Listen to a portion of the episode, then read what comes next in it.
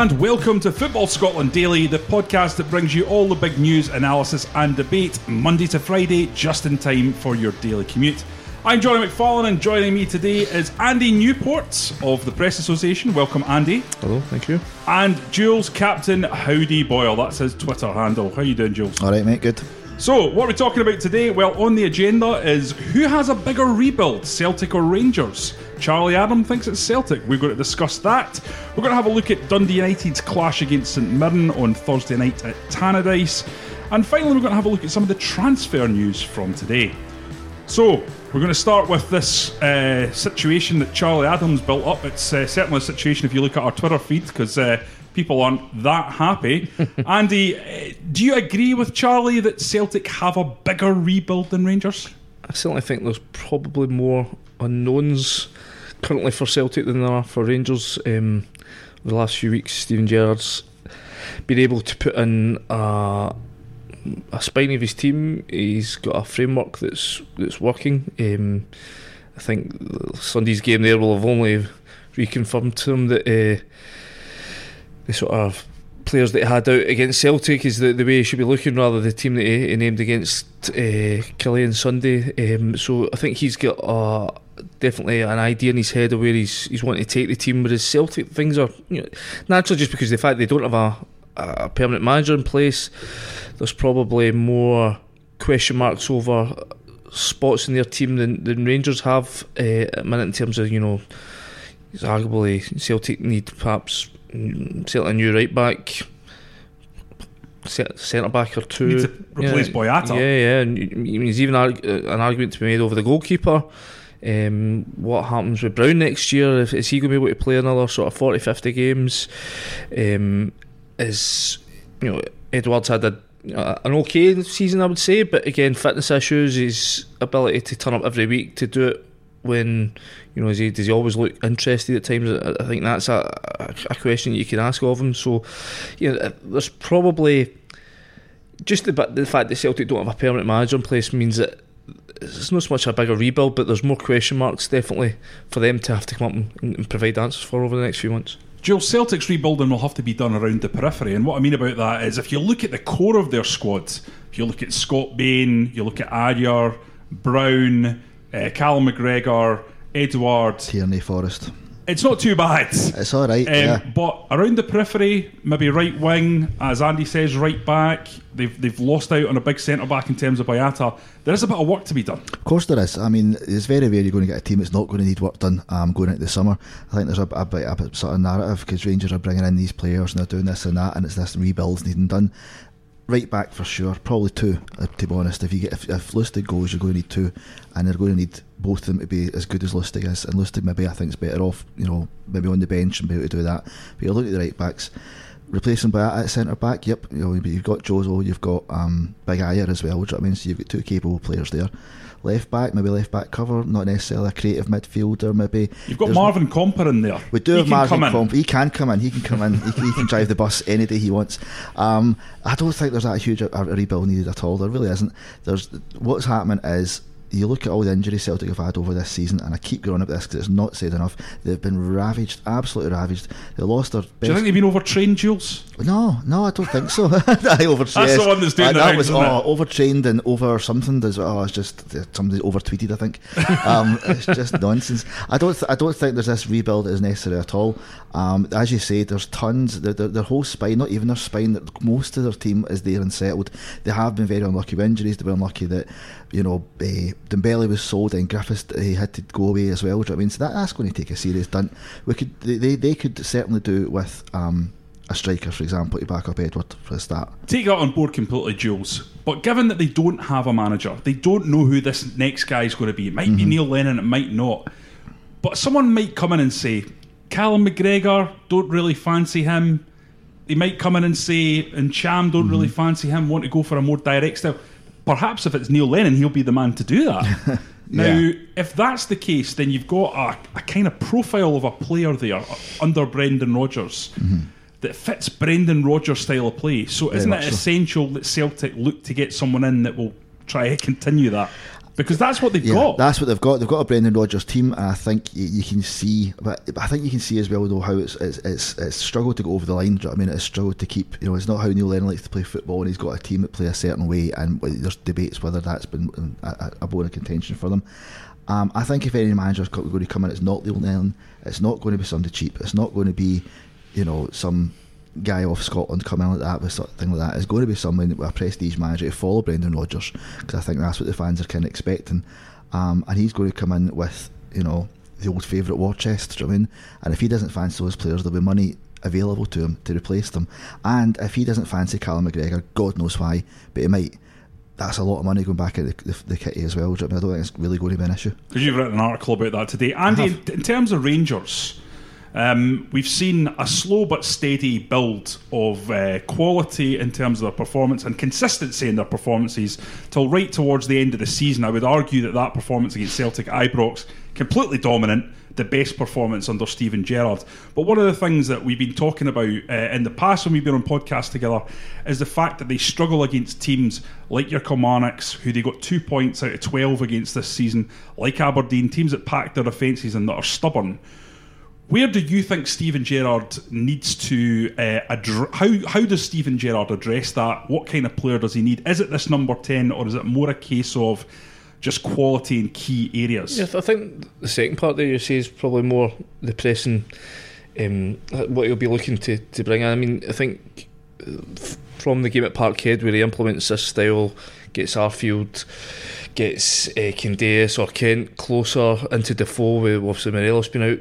I think that gives you an indication of the way he wants to play. He wants to get guys in around his, his centre forwards and, and, not have when it was Morelos up there so isolated. Uh, Morelos could do it because he's so good at pinning down players, but if he's going to be away in the summer, he's identified a game plan for next season that involves basically just making sure that the team is, is more cohesive plays more tightly together. Um, I think the big thing, I suppose, for both teams over the, the summer will be not so much what rebuilding job, it's just who they can get out because both teams have, have just carrying a lot of deadwood. I mean, you know, I think Gerrard says he doesn't see it being a, a huge sort of turnaround, another sort of swathe of changes in summer, but you know, there's a, probably 10, 15 guys in that Rangers squad that, that could easily be emptied and and not be sort of missed too much next season. It's probably similar with Celtic. I mean, you know, with Celtic's wage budget, fifty nine million pounds, and there's probably a good 15, 20 million of that that basically doesn't see any game time at all. I mean, yeah. so the scope for both teams. If they can get these guys off the wage bill to reinvest it and reinvest it in better quality players, I think that's what certainly Rangers will be looking to do. You know, can they get somebody better in than Candeias who gives you maybe that same work work rate that he gives you, but gives you a wee bit better final quality? Can they get another left back in? You such high hopes for Barisic, but mentally just doesn't see seem to be up to the task of either playing for a club the size of Rangers or in a league as physical as Scotland. Um, you know, they, they, probably need to bring in another goalkeeper back up for McGregor. Uh, and then the, the, the, big the big scenario is the striker. You know, can, can they get somebody who's going to go with Defoe next year and hope that has experience holds out, his legs hold out, or are they going to try and get somebody in who's going to take over Morelos if he does depart? Well, do you think he will go, Andy? Because that's the sort of uh, the feeling in the air, isn't it? We don't have anything concrete, but there's just a, a general mood music that Morelos probably going to be on his way. I asked Gerrard after the game on Sunday, and he basically said, "Well, we've had one bid so far, and it's for three million euro, which was a bit astonishing. I mean, it's not it's not quite the Dembele dollars that uh, Stuart Robertson was hoping for. Um, no, I think he will go if they get an offer, but it comes down to who is people going are people going to make a, an offer for a guy who's at the level Rangers are looking for that's been sent off five times this season. Thirty goals is great, yeah." But how many of them have been in the real big games? Rapid Vienna home, couple against Aberdeen. But beyond that, you're not really looking at too many in the big major games. I mean, was it 10 Old Firm games he played in total? No goals. So. Um, he scored the same amount of goals in those games as me. Yeah, well, there you go. I'm me as well. So exactly, we're in good company. exactly. So um, that's the that's the going to be the the big decision factor for, for clubs, will it be down south or perhaps Spain, France? You've got a guy here who's a proven goal scorer, but not really when it comes to the crunch. We've got uh, an article asking fans to say what they think his value is. Uh, it's just gone up today, and the average value, which I think is there or thereabouts, is about nine million on Football Scotland. What, what would you put his price as, Andy? Wh- Where do you think Rangers will start the bidding? Would I, would I think Rangers will be looking for? I don't think Rangers will sell for less than 15, 13, 14, 15, somewhere in that bracket. Um, I don't think. Well, I mean that's. I think if you're talking clubs down south, there's- I think Rangers get every right to, to sit and go. Well, if you're spending that sort of money on guys that are like teenagers, I mean, what did um, Solanke go for when he joined Bournemouth? Was that- 19 million, yeah. well, there you go. As a guy basically hardly kicked a ball in first team football. So you get a guy here who's scored thirty goals. You know, you can. I think you're well within your rights to be claiming that. But I think you know, I think Stuart Robertson was quoted saying that they wanted to getting towards what um, Dembele went for. I think they've got no chance of that because in the day he scored Old Firm goals. He scored goals in the Champions League, Man City, PSG. Uh, that's the difference. and the disciplinary record, Jules, as well, obviously vastly different. And Hugely. I think even Rangers fans, while they defended Morelos to a certain point, now accept that it's been a serious issue this season. Yeah, und- und- und- undeniable. I think. I think every time he's getting sent off, especially when there's so much attention on it and so many folk are saying this, this, this is an issue, then he does it again and does it again. Even uh, last week was the was it the the last the Killie game, and he does the birthday song, blah blah blah blah. And you know, I'm fine with players doing that and noising not the opposing fans. That's fine. But then you saw later on when the ref pulled out his card, he walked back to him and applauded the ref. He'd already he'd had a couple of wee Aye. nibbles at Playboy in the first half, Before and already, he literally like, cannot help himself. What are you I mean? You know I mean, and he should he should have been off off. Imagine he gets sent off again for that for applauding the ref. It's, it's do just- you know what would have been the oh, least surprising thing you've ever seen in your it? Wasn't life? it? yeah, all the stories ready at Morelos six red boom, but you're just like you can't keep doing it. And I'm sure a lot of managers and scouts and people will look at that and think that boy's got a talent. He scored thirty goals up there. That's not easy. Dear God, what is he doing? Can he be relied on? And it just takes millions off his value. I. I just think, looking ahead, I think that's perhaps why England might not be his destination. I just think, I just worry if the maybe it's just our po face sort of British temperament that we just you know we oh God what's what's he up to? Look at this hot head. Yes, yes. um, I just wonder if you know perhaps going somewhere where. You know the temperaments are a wee bit more fiery. That that might yeah, uh, yeah. Yeah. um, maybe somewhere that suits him a wee bit better. Mm. I think as well, the physicality in his game, if he was to go to somewhere like Spain, he would stand out even more. Because down south, they've got six foot four centre halves all over the place. In Spain, they're more about playing the ball out from the back, they're less physical. Uh, and he might go in there like a bull in a china shop and just literally wreck defenders, knock them about all over the place, and, and, and make a name for himself. Um, in terms of Andy, if Rangers do get that um, big money bid that comes in, where do you think they'll be looking to spend first and foremost? I, it's obvious to me that they will probably go back to Liverpool and take a couple of youngsters. If you look hmm. what they did last season, you think about Gerrard's links to the club. Somebody like Ben Woodburn, who's been linked over and over again, would seem like a kind of no-brainer for both Rangers and Liverpool when they look at the development of Ryan Kent. Is that what the kind of place that you would expect them to go shopping, or if they've got that big wad, do they go elsewhere? No, I think if it's all about value. I mean, if if they think that the Gerrard link gets them a discount essentially on the best of Liverpool's youngsters, then I think they would be silly not to make the most of that. But in the days, Liverpool are a business. I mean, we hear people talking about, you know, might might Rangers get a wee turn on, on Kent. If they're looking for, as the reported figures, are twelve million pound, the Rangers won't get a chance. you know, mm. Ra- most Rangers could offer what maybe four or five at a push. They're not going to write off seven million pound just because Stevie G's their ex-captain. It's just not going to happen. They're a business. They've got their own, um, you know, interest to to try and follow and fulfil. So that's not going to happen.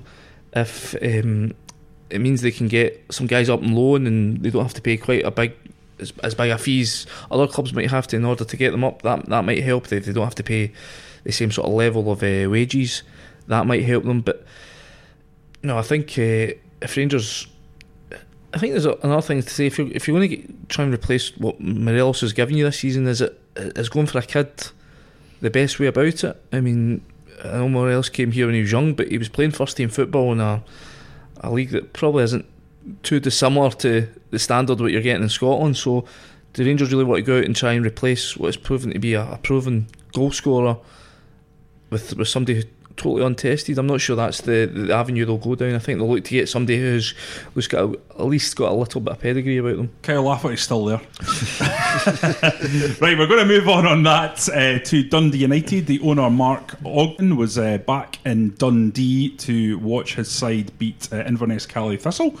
and uh, has been talking to people in the press um, with regards to his investment in the club. And Dundee United certainly look like uh, Jules that they are on an upward trajectory. They've signed a lot of players in January. They've uh, backed their boss uh, Robbie Neilson, and they are going up against the St Mirren side, who they've already beaten in a cup competition this year. Do you place them as favourites, especially for this home game against Tan- uh, uh, this home game in Tannadice on Thursday? Um, uh, it's a very, very hard one to call. I think. Um, obviously they're at home at the, the first leg. Uh, as you said, they did beat St Mirren. Um, but St Mirren have had a really good end to their season. Um, they've, they've, been really they've been playing very well towards the end of it. They've got a bit of momentum behind them. Their heads are up.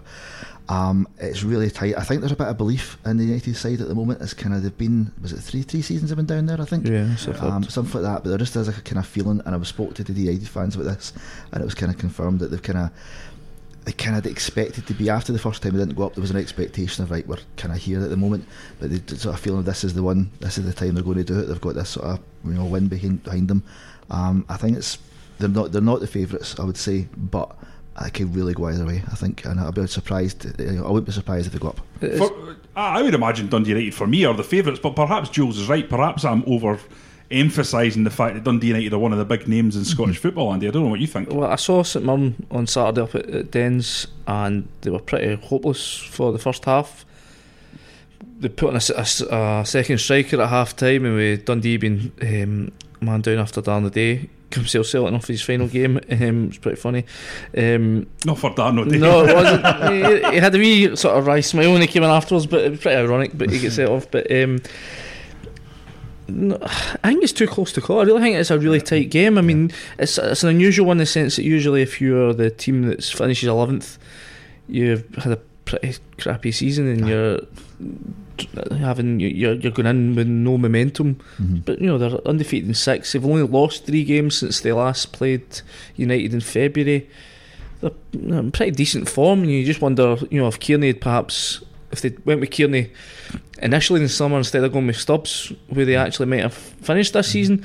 Yeah. Um, so I think it's tight. I think it, it's you know St Mirren are a team that um, got a wee bit of momentum about them. Will be. I think there's probably pressures more on United more. I think you know as much as you know St Mirren in the Premiership team, traditionally a Euro club. United are one of Scotland's biggest clubs. They're, they're if they have another season down there, I know that Mark Ogren's been suggesting, oh, it's not going to make any difference to us in terms of our plan for the club, but uh, you know, it's, a, it's, such a huge differential in, in, terms of the money available when you're when you're in that championship compared to the Premiership. And it's it, the pressure really is on Robbie Neilson to get his team promoted this time because if they've got you know they've got plans to, to sort of you know develop the club and bring it on a step, then they really need to be in the Premiership where the, the TV money allows them to, to sort of make the most of those plans.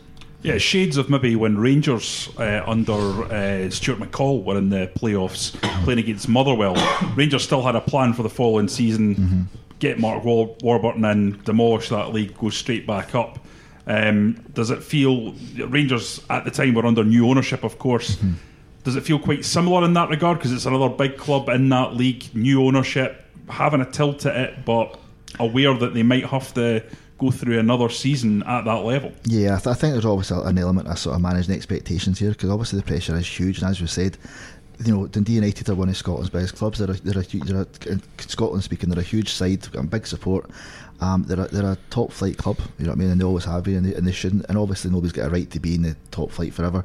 But if a team like that goes down, you expect them to back up. It's been three seasons another fourth season. I mean, if they don't go back up this season, you end up thinking, well, when do they come back? Yeah. And that's going to be in the back of every one of their minds. And I don't care as much as they've written about today, saying, no, we're managing the pressure and we've got plans for both of these things. They'll all be bricking it. Of course they will. Imagine, imagine they arse this up and they don't go up again.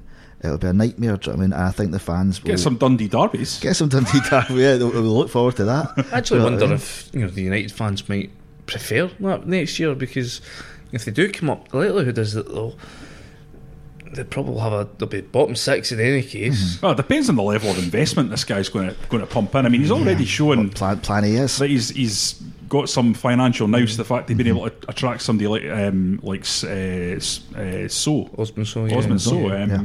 I mean, he was a one million pound player a couple of years back. Going to China though, that's uh, that's the belly dollars again. Yeah, I know.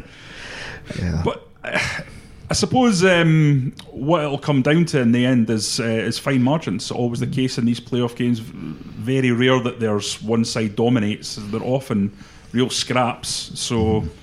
Another game like that, Jules? I think so. I think both legs are going to be a lot of attrition. Um, there's a, there's a lot of pressure, obviously, for the team at come 11th. You know, they're trying not to go down because, as well as you know, that's the thing. If St Mirren go down here again when they get them back up, you know, so they know it's kind of you know a really really big deal. And Dundee United have got a similar but different pressure as well. So I think it's going to be hard fought. I'm not expecting good football or anything like that. It's going to be a really tough game, but hard, hard, hard to predict. I think. I've covered a lot of these games over the last few years, and very seldom are they actually great watches. No. Just, you know, the nerves play a part. Aye. you know, you know, both. Te- I, I suppose it's interesting. It's not like the English playoffs where it's all aspirational. You're trying to mm-hmm. get up.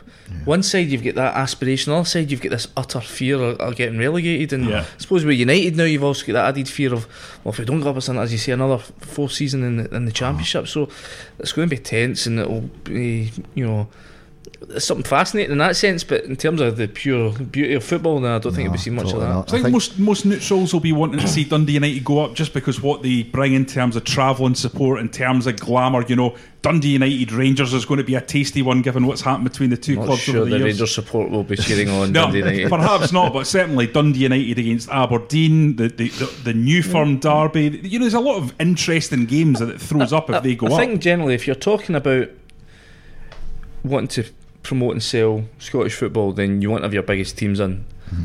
I'm not sure. I think you could make an argument that St Mirren have added to Scottish football over the last, you know, say 10, 15 years when they've been up. I think the people would rather, you know, many neutral probably rather see Hamilton, likes of Hamilton, go back down, but they've done their usual miracle escape act, yeah. and here we have got them for I think it's a sixth season in a row. So they're there in merit. St Mirren need to fight their way out of this. United need to prove themselves that they're capable of getting promoted at last. I mean, yeah, it's, it's, it's going to be fascinating. Yeah. Okay, well, we're going to move on to some transfer news. Curtis Main, Andy, looks like he's on his way to sign for the Dons. Looks like he's snubbed a move to Craig Levein's Hearts. That's uh, the tabloid parlance there. Um, do you think he'd be a good signing for Aberdeen? Do you think he's going to make the move?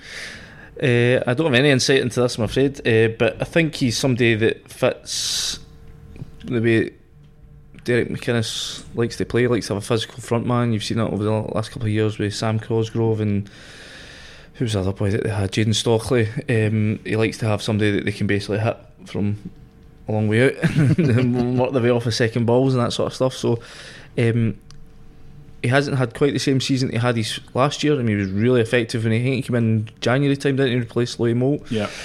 Hasn't quite uh, had the same impact this year. I think if he's, played, he's always played well in the big games. Yeah. I mean, I remember seeing him against uh, the Scottish Cup semi final. Was, Aber- was that Aberdeen last year in the Scottish Cup semi final? I think, yeah, it was, think it was, yeah, and he was unplayable that day. Yeah. Absolutely unplayable. He was like a, a dog chasing a car. Just anywhere the ball went, he ran after it. 100 mile an hour. Didn't give the two Aberdeen centre halves a minute's peace. It was excellent. It surprises you that he hasn't actually really been able to kick on. I suppose they've changed their style a wee bit recently, haven't they? But um, Motherwell, don't know if that perhaps suits him, uh, his strengths. But you know, perhaps you know Aberdeen are getting ready if they think you know Sam Cosgrove is going to be interest from him from sort of English lower leagues, and mm-hmm. they might need to get somebody in early doors and if you know get your your house in your house in order early, then then somewhat then then do it free transfer, and he's, he's got a goal every four games. It's uh, 14 goals in 58, so that's a better record than Stevie May, who's who's pretty much disappointed while, while he's been at Aberdeen, isn't he? He has, he has definitely. You kind of, I don't know, I wouldn't say I had high hopes for him, but I think you'd expect him to push on a bit more than he actually has. You um, just feel from injury wise, I mean, it's just absolutely sort of destroyed yeah. any sort of dynamic impact that he, he, was capable of making. He was at St Johnstone. So quick, yeah. wasn't he? just uh, over two, three, four, five yards, just absolutely electric and just, he, that wee spark's missing from his game now, yeah. and I think you just see him snatching at things now. He's mm.